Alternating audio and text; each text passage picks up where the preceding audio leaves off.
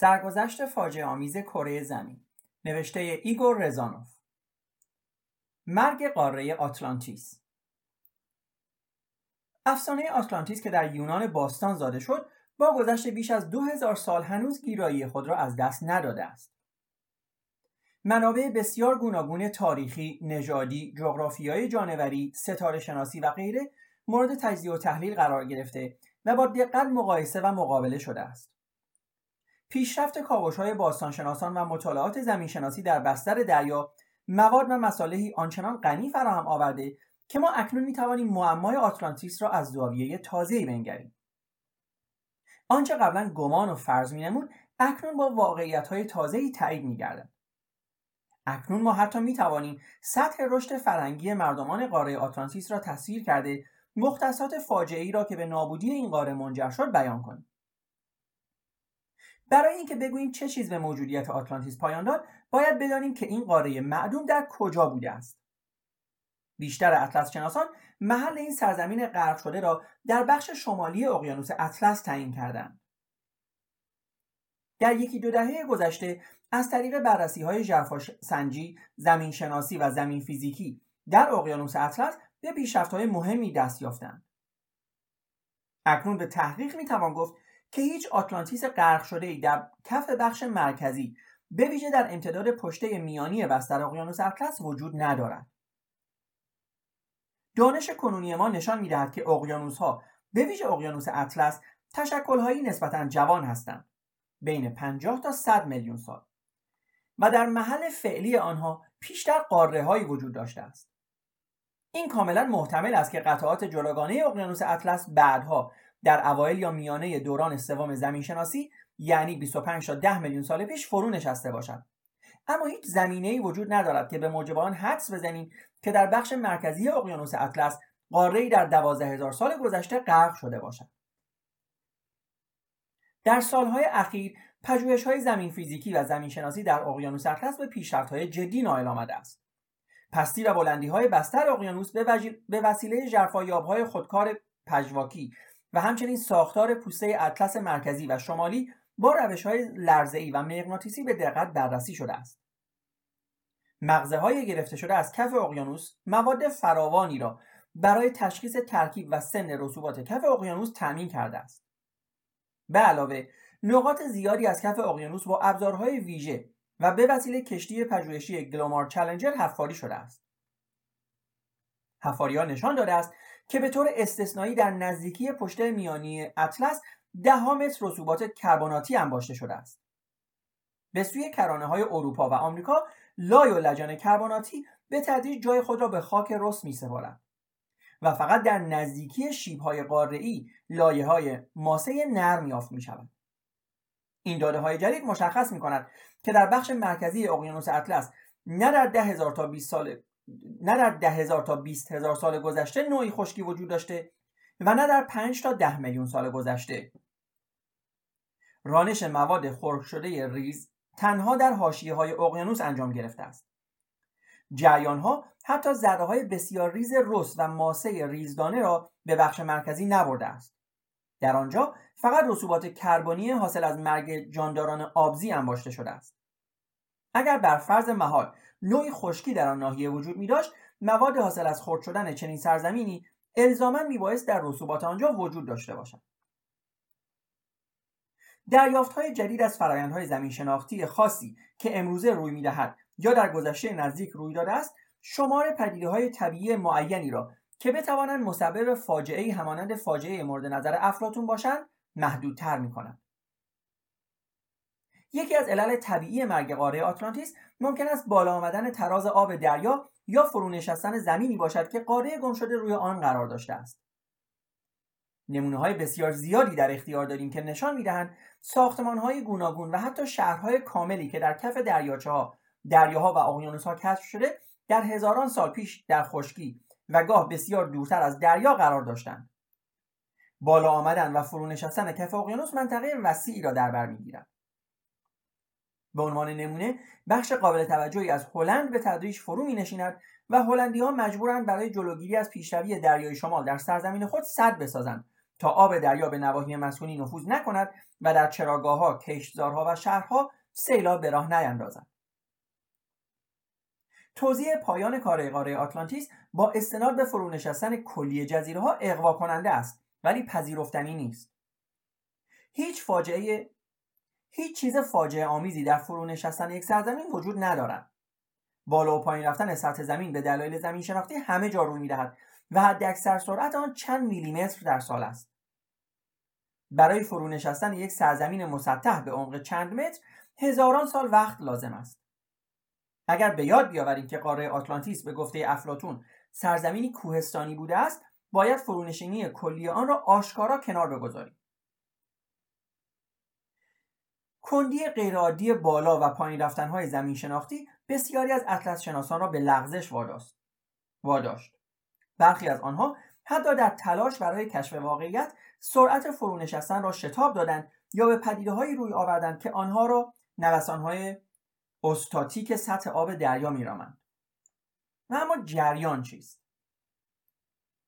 چنان که می‌دانیم در گذشته های دور زمین شناسی چند دوره یخبندان وجود داشته که در طی آنها مقادیر بیکران آب به صورت پوششی از نخ یخ ناحیه قابل توجهی از شمال اروپا، آسیا و آفریقا را میپوشاند و زرهی به زخامت هزار متر به وجود آورده بود.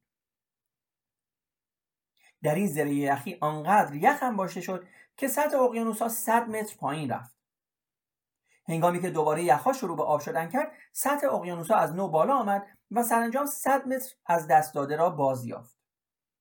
این بالا آمدن سطح آب کافی بوده است تا خیلی از سرزمین ها به زیر آب بروند. توضیح علت مرگ قاره آتلانتیس به این طریق جالب می نماید ولی باز هم غیر واقعی است. گرم شدن آب و هوا در واپسین در پایان واپسین دوره یخبندان فاجعه آمیز نبوده است.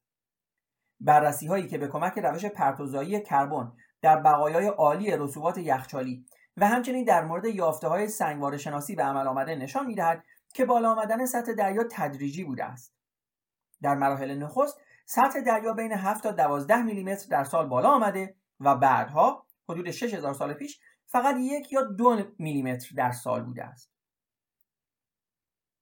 غرق شدن قاره آتلانتیس را نمی‌توان معلول رویدادهای زمین شناختی معمولی و رایج دانست. بنابراین پایان کار این سرزمین را باید در پدیده های فاجعه آمیز و اتفاقی جستجو کرد. و این نوع را می‌توان به دو گروه تقسیم کرد. الف رویدادهای کیهانی به فاجعه های زمین شناختی اطلس شناسان در خصوص مرگ این قاره تحت تاثیر علل کیهانی علاقمندی بسیار نشان می‌دهند اخترشناس لهستانی ال زیدلر این علل را پیش کشیده و چند نوع فاجعه کیهانی مانند سقوط یک شهاب یا یک ستاره دنبالدار و غیره را پیشنهاد می کنند. در اینجا بد نیست کارایی این فرضیه را مورد بررسی قرار دهیم. ویرانی ناحیه وسیع در اثر سقوط شهاب موضوعی واقعی است.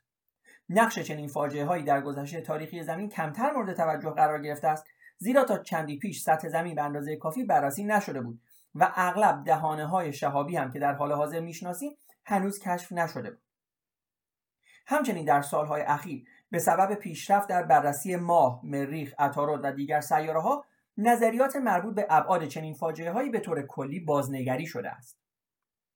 در هر حال چنین رویدادی را با آنکه محتمل است نمی‌توان علت مرگ قاره آتلانتیس دانست.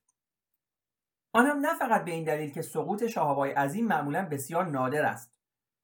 ما حتی یک مورد هم در زمانهای تاریخی نمی‌شناسیم. بلکه به این دلیل که شهاب هر اندازه هم که باشد قادر نیست در جایی که میافتد بستر اقیانوس تشکیل بدهد حتی در مورد دهانه عظیمی مانند پوپیگای در سیبری می‌توان مشاهده کرد که کف آن فقط چند ده متر حداکثر 100 متر از نواحی پیرامون محل انفجار پایینتر قرار می‌گیرد. اگر قاره افسانه آتلانتیس به وسیله شهاب قولاسایی در هم کوبیده شده باشد نابود شدنش را می‌توان پذیرفت ولی غرق شدنش در اقیانوس را نه. چون دهانه عظیمی به شعاع دهها کیلومتر را به ویژه در طی دهه‌های اخیر که تمامی کره زمین از هواپیما و ماهواره عکس برداری شده کشف می‌کردند. آیا ممکن است پایان عمر قاره آتلانتیس در نتیجه سقوط یک ستاره دنبالدار بوده باشد؟ از نظر توان انفجار و ابعاد ناحیه ویرانی این امر مورد تردید است. ستاره دنبالهدار حداکثر می‌توانست سرزمین افسانهای را ویران کند و بسوزاند ولی نمی‌توانست آن را به کلی نابود کند. چه برسد به اینکه آن را به زیر دریا فرو ببرد. اگر چنین فاجعه ای رخ داده بود بقایای سرزمین ویران شده مسلما باقی میماند. بنابراین علل کیهانی اگرچه در نگاه نخست جالب مینمایند در برابر تیزبینی و دقت بیشتر یارای ایستادگی نخواهند داشت. پس اجازه بدهید به فرایندهای زمین شناختی فاجعه آمیز بازگردیم. در اینجا باید سه پدیده عمده را که سرچشمه ثابت مصیبت های طبیعی هستند مورد توجه قرار دهیم زمین لرزه ها، فوران های آتشفشانی و خیزابه ها. صدها زمین لرزه ویرانگر در زمانهای تاریخی روی داده است. شکاف های قولاسایی به وسیله آنها ایجاد شده و زمین لغزه های بزرگی به وجود آمده که شهرها را نابود کرده و هزاران نفر را کشته است. رویدادهای خارق‌العاده دو سده گذشته به طور کامل بررسی شده است. در قیاس با فاجعه های کیهانی زمین لرزه به ویژه در نزدیکی کرانه های اقیانوس از نظر مختصات به توصیف افلاتون نزدیکتر است. به علاوه یادآور می‌شویم که رویدادهای لرزشی بسیار نیرومند هزار بار بیشتر از سقوط شاههای بزرگ پیش میآید. در بالا گفتیم که شدت زمین لرزه های از نوع شیلی را می‌توان بسیار نزدیک به حداکثر قدرت ممکن رویدادهای زمین شناختی دانست و با بررسی آنها می‌توان پیامدهای احتمالی بزرگترین پدیده های لرزشی را محاسبه کرد. از آنجا که زمین لرزه فاجعه آمیز معمولا در امتداد یک گسل پهناور روی می‌دهد بیشترین ناحیه بیشترین ویرانی در نوار نسبتا باریکی با حد اکثر 20 تا 50 کیلومتر پهنا و تقریبا 300 تا 500 کیلومتر درازا گسترش می‌یابد. بیرون از این ناحیه چکان زیرزمینی دیگر نیروی فاجعه آمیزی ندارد. بنابراین به سبب پهنای محدود ناحیه ویرانی ممکن نیست که سرزمین بزرگی چون آتلانتیس صرفا در اثر زمین لرزه حتی بسیار نیرومند نابود شده باشد. به هنگام زمین لرزه های فاجعه آمیز نواحی وسیعی با ده هزار کیلومتر مربع مساحت فرو می نشیند یا بالا می آید. اگر ناحیه ویرانی نزدیک دریا باشد ممکن است منطقه وسیعی نیز به زیر آب دریا برود همچنان که در زمین لرزه سال 1861 بایکال ناحیه‌ای به نام جیپسی استپ به مساحت 200 کیلومتر مربع در دلتای رود سلنگا به زیر آب رفت.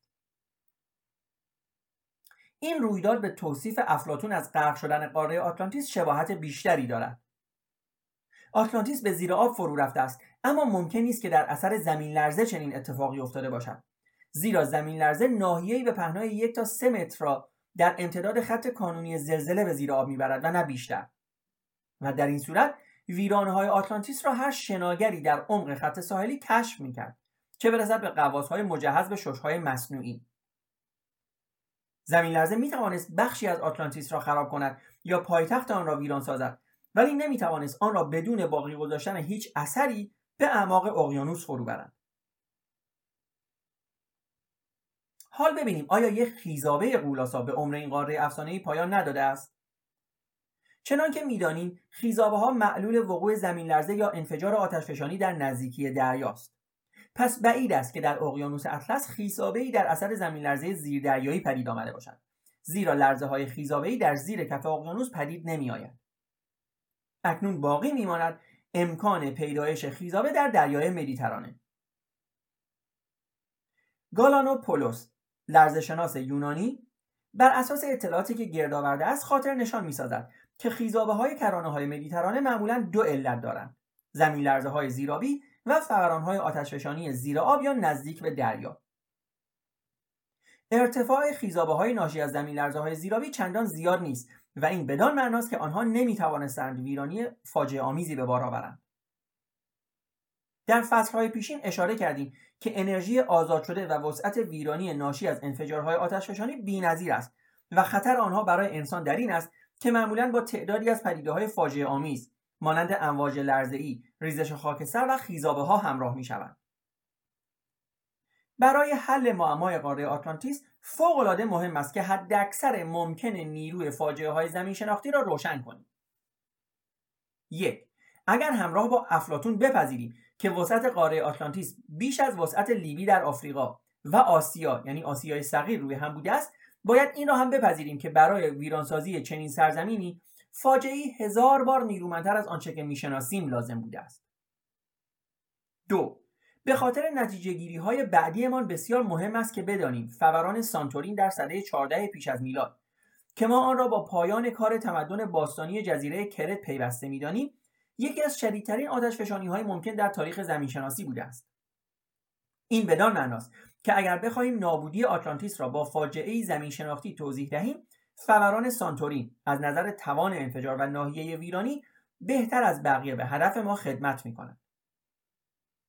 پیش از آغاز سده حاضر درباره وجود یک دولت دریایی بزرگ با فرهنگ پیشرفته در جزایر دریای اژه در 4000 تا 5000 سال پیش از این هیچ نوع آگاهی مشخصی نداشتیم. باستانشناس انگلیسی آرثور اوانز در ماه مارس 1900 شروع به کاوش در کرت کرد. نخستین ماهای کار وی نتایجی خیره کننده به بار آورد. ویرانه های کاخ عظیمی با گشواری های شکوهمند را کشف کردند که از نظر تعداد اتاقها، راهروها و حیاتها به طرز شگفت انگیزی همانند هزار توی تزئوس در اسطوره های یونانی بود. در سایه کاوش های به عمل آمده در کنوسوس پایتخت کرت باستانی در بعضی از مناطق دیگر کرت و جزایر سیکلاد در دریای اژه جهانیان از وجود فرهنگ کرت میسنی‌ای و قدرت دریایی نیرومندی که در هزاره سوم و دوم پیش از میلاد به مدیترانه تسلط داشت آگاهی یافتند. اکتشافات اوانز روشنایی تازه‌ای به معمای آتلانتیس افکند. روزنامه ها درباره کاوش شهری باستانی که در جزیره سیرا از مجموع جزایر سانتورین در 120 کیلومتری شمال کرت. زیر خاکستر آتشفشانی پوشیده شده بود گزارش های منتشر کردند. در این شهر مدفون اشیا و کارهای هنری فراوانی مرتبط با دوران شکوفایی فرهنگ کرت میسینیایی کشف شد. در بخش جنوبی جزیره محله های کامل و حتی خانه های چند طبقه که زیر چندین متر خاکستر آتشفشانی دفن شده بود آشکار گشت. بعضی از خانه ها ایوان داشتند و بعضی دیگر دالان و نیمکت های سنگی. راهروهای گچکاری شده به اتاقهای اندرونی مجهز به تاخچه ها و لبه های گوناگون منتهی می‌شد. خانه های مهم بخاری دیواری داشتند. دیوارها با رنگ های متنوع و چشم نواز نقاشی شده بود. گچکاری های کشف شده رنگ ها و اشکال لاجورد آسمانی سبزی درختان زنبق های شگفته زعفران مرد و شاخه‌های پیچک را نشان می‌داد. نقاشی های فراوانی از زنبق روی سفالینه ها دیده می‌شد و حتی دیوار بعضی از اتاقها به طور کامل به وسیله نقاشی های رنگارنگ تزئین شده بود.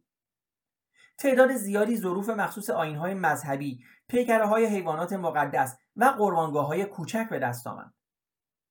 بعضی از نقاشی های دیواری صف زنان را با اندازه های طبیعی در حالی که هدایای مقدس حمل می‌کردند نشان داد. پرده های ظریف دیگری نیز با پیکرهای زنان و مردان به دست آمد. از طریق این کاوش ها می توان اندازه های اصلی این شهر ماقبل تاریخی را تصور کرد. گفتند که شهر تمامی ارز جزیره را پوشانده بود. در آن زمان سی هزار نفر در کناره دهانه آتشفشان میزیستند. به هنگام انفجار سانتورین و فرونشستن دیگان بخش شمالی شهر نابود شد. قسمتی از بخش جنوبی نیز دفن شد و قسمت دیگر آن به زیر آب رفت. به سال 1939 در نشریه انگلیسی آنتیکویتی ضمن مقاله‌ای که به وسیله اس ماریناتوس نوشته شده بود فرضیه ای مطرح شد که به موجب آن انفجار سانتورین را می‌توان علت اصلی نابودی تمدن باستانی کرت دانست. چون این جزیره نیز در همان زمان فوران سانتورین ویران گشت. این واقعیت نیز مورد توجه قرار گرفت که تمدن توصیف شده به وسیله افلاتون که در آن مفرق فراوان مورد استفاده بود شباهت زیاد با تمدن کرت داشته که 900 و اندی سال پیش از زمان سولون نابود شده بود. آری نه 9000 سال پیش چنانکه افلاتون نوشته بلکه 900 سال پیش. گالانوپولس به این امر پی برد که ارقام بالا با ضریب ده از یکدیگر متمایز می‌شوند و یادآوری کرد که سولون که قبطی نمی‌دانسته و با روحانیون قبطی از طریق مترجم گفتگو می‌کرده لغزشی مرتکب شده و رقم هیروگلیف قبطی صد را به عنوان هزار خوانده است. در آن صورت شاید تمام ارقامی که افلاطون درباره آتلانتیس گفته ده برابر شده باشد. گالاناپولوس تمامی اندازه های ارائه شده از سوی افلاتون را سنجیده و نتیجه گرفت که وسعت سرزمین، آبراهها، خندقهای دور قصر، تعداد کشتیها و تمامی چیزهای مورد اشاره همه و همه ده برابر اقراقآمیز بوده است. ظاهرا افلاتون که به خوبی جغرافیا می‌دانسته دریافته بود که چنین قلمرو بزرگی در مدیترانه جای نمی گرفته است بنابراین به گفته گالانوپولوس وی ستونهای هرکول را از پلوپونز به جبل تاریخ و جزیره آتلانتیس را به اقیانوس اطلس در آن سوی شبه جزیره ایبریا منتقل کرد. با جای دادن سرزمین گمشده افلاتون در دریای اژه و ارتباط و ایجاد ارتباط بین مرگ آن و فوران آتشفشان سانتورین می توانیم وسعت واقعی، شکوفایی هنر و فرهنگ و پایان غمانگیز آن را از نو بازسازی کنیم. حال باید کوشید تا مقیاس فاجعه را که در 1400 سال پیش از میلاد مسیح در دریای اژه روی داد و به نابودی تمدن کرت انجامید به تصور درآوریم.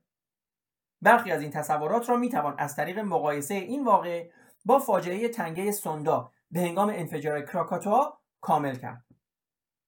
مطالعات زمینشناسان نشان داده است که هر دو دیگ با مکانیزم مشابهی شکل گرفتند اما کراکاتوا به میزان محسوسی کوچکتر از سانتورین بود.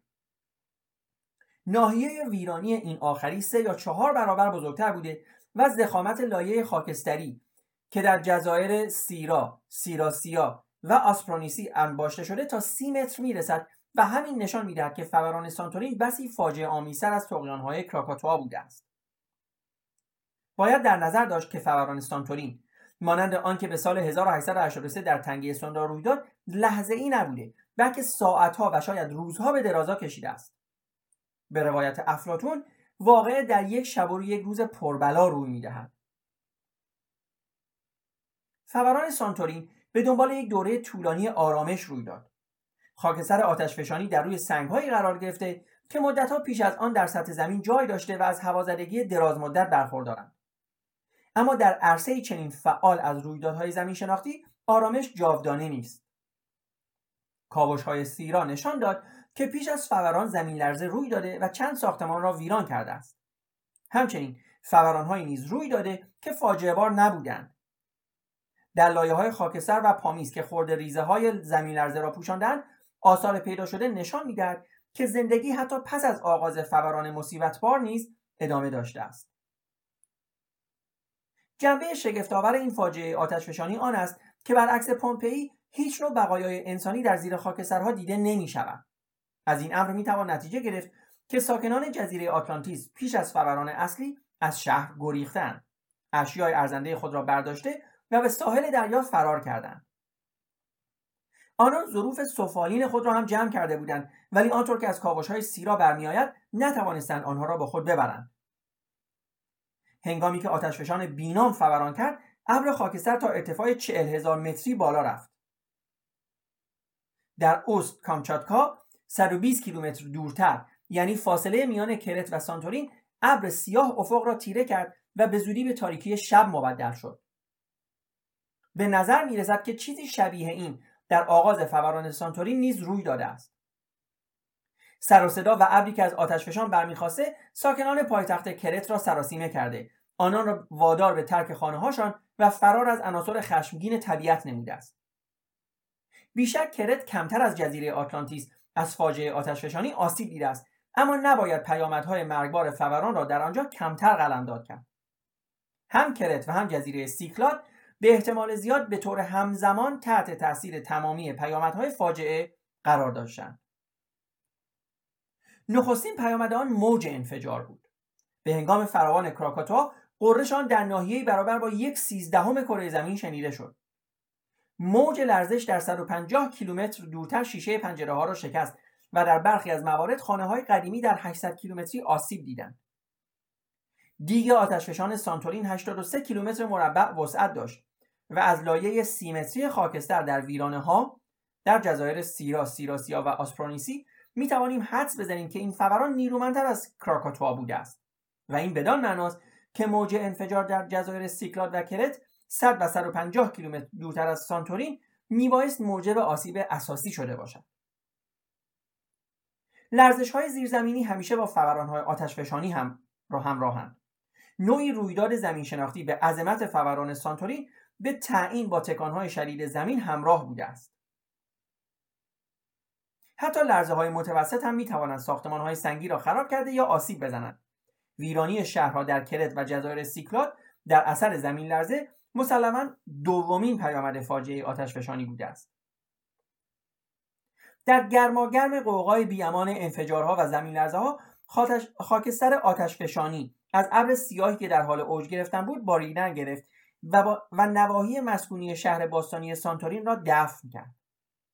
خاکستر تا اندازه‌ای به حفظ ساختمان ها کمک کرده به همان طرز که خاکستر وزوو 1500 سال پس از آن شهر پومپئی را دفن و حفظ کرد. هنگامی که دیگ پس از فوران و انفجار فرو ریخت فقط ساختمان های ویران شد که در پیرامون آن بودند. اما ساختمان های سیرا که در سی متر زیر خاکستر دفن شده بودند تا به امروز محفوظ ماندند. چنان که امروز میدانیم به هنگام سه فوران پی در پی در سانتورین خاکستر فراوانی باریده است. نخستین آنها شدیدترین بارش خاکستر را داشته است. ضخامت لایه خاکستر روی جزیره آتلانتیس را ده متر برآورد کردند. یعنی خیلی بیشتر از آنچه که برای دفن همه چیز کافی است. تأثیر سرنوشت ساز ریزش خاکستر بر کشاورزی را به خصوص در ایسلند که یکی از فعالترین مناطق آتشفشانی در جهان است بررسی کردند. دانشمندانی که به تحلیل داده های تاریخی می‌پردازند دریافتند که وقتی لایه تازه فروریخته خاکستر به ضخامت 10 سانتی متر برسد مردم محلی خانه و زندگی خود را ترک می‌گویند. و تا زمانی که این لایه خاکستر به وسیله باد یا آب روبیده یا شسته نشود بر نمیگردند چیزی که معمولا چند دهه یا بیشتر طول می‌کشد پس از فوران سانتورین بخش های مرکزی، خاوری و تمامی جزایر سیکلار به وسیله لایه از خاکستر به ضخامت 10 سانتی متر مدفون شد. در نتیجه نه تنها تمامی محصولات کشاورزی از بین رفت بلکه بیابان مرده‌ای بر جای ماند که همه مردم آنجا را ترک گفته بودند. همچنین مدارکی وجود دارد که نشان می‌دهد تکانهای زیرزمینی انفجارها و فرو ریختن دیگ آتشفشان موجب برآمدن خیزابه بسیار نیرومندی شده است. در جزیره آنافی در 25 کیلومتری خاور سانتورین در بالای دره‌ای به ارتفاع 250 متر از سطح دریا لایه از خاکستر به ضخامت 5 متر پیدا شده است. این لایه به طور عمده از پامیز تشکیل یافته است که معمولا در آب پدید میآید. پژوهشگران فکر می کنند که پامیس به هنگام فوران آتشفشان سانتورین در دریا رسوب کرده و آنگاه به وسیله خیزابه هایی به خشکی برده شده است. بدون شک خیزابه ناشی از فاجعه سانتورین یکی از پرزورترین آنها بوده و کرانه شمالی کرت نیز در برابر نیروهای ویرانگر طبیعت پذیراتر بوده است. پس از متلاشی شدن جزیره آتلانتیس قاعدتا تمامی آن میبایست در ظرف 20 تا 30 دقیقه زیر سیلاب رفته باشد. نشانه های از آثار ویرانگر خیزابه سانتورین در کرانه خاوری دریای مدیترانه به هنگام کاوش های باستانی در سوریه کشف شد. بندرگاه و نیمی از شهر باستانی اوگاریت در 1400 سال پیش از میلاد به وسیله موج دریا ویران شده بود. یک شعر فینیقیه‌ای که در کتابخانه اوگاریت پیدا شد از مصیبتی که در اثر گردباد و خیزابه به بار آمده است سخن میراند. فاجعه سانتورین. نه تنها سبب ویرانی ناحیه گسترده جزایر سیکرات و کرت شد بلکه بسیاری از مردم را نیز هلاک کرد. این فاجعه در دیگر جزایر دریای اژه نیز قربانی های فراوانی گرفته که بدون ترتیب بدون تردید بیشترین تعداد آنها را موج خیزابه رو بوده است. شهرک های ساحلی و شهرهای پرجمعیت بندری زیر امواج خروشان محو شدند. سرزمین اصلی یونان کمتر از کرت و جزایر سیکلات آسیب دید. خاکستر سانتورین به طور عمده به جنوب خاوری پاشیده شده بود. خیزابه ها نیز در سرزمین اصلی یونان کمتر خطر آفریدند چه بخش عمده جمعیت در آن زمان به دامپروری اشتغال داشتند و در کوهستان ها میزیستند. بیشتر شهرها در جاهای دور از دسترس امواج قرار داشتند چنانکه شهرهایی چون تیرین و مسینا به سبب آنکه در بالای تپه قرار داشتند از فاجعه سانتورین چندان آسیب ندیدند. و پس از افول تمدن باستانی کرت بزرگترین مرکز فرهنگی اژه را به وجود آوردند خب دوستان عزیزم ممنونم از اینکه با ما بودیم با یک فصل دیگه از کتاب سرگذشت فاجعه آمیز کره زمین که برداشت من از این فصل در مجموع این هست که قاره آتلانتیس در حقیقت همون شبه جزیره کرت بوده که به زیر آب فرو رفته به خاطر بلایای طبیعی و البته در ابعاد این جزیره هم به خاطر یک سری خانش در اشتباه یا در صورت تعبیر ده برابر قلوب شده. من در همه این موارد فقط می‌خوام یک چیزی رو اینجا به شما بگم که مطمئن نبودم این چه کلمه ای هست. توی یک جمله گفتم که گچکاری های کشف شده رنگ ها و اشکال لاجورد آسمانی سبزی درختان زنبق های شگفته زعفران و شاخه‌های پیچک را نشان می‌داد. بین زعفران و شاخه‌های پیچک یک کلمه ای هست به اسم مورد یا مورد. در صورت میم واو ر و دال هست که مثل کلمه مورد در حقیقت نوشته میشه و من متوجه این کلمه نشدم مطمئن نیستم حالا یا من نمی‌دونم معنای این کلمه چی هست یا شاید هم اشتباه تایپی هست خواستم این رو بهتون بگم اگر شما می‌دونید که خب بسیار هم عالی. به دوستان ممنونم از اینکه با ما بودیم با این قسمت از کتاب. روز و شب همه شما خوش. دوستان و همراهان گرامی اگر از پادکست های ما لذت می‌برید و تمایل به پشتیبانی و حمایت از تیم کوچک ما را دارید با مراجعه به وبسایت www.patreon.com talk تبدیل به یکی از حامیان مالی و پاترون های ما شوید.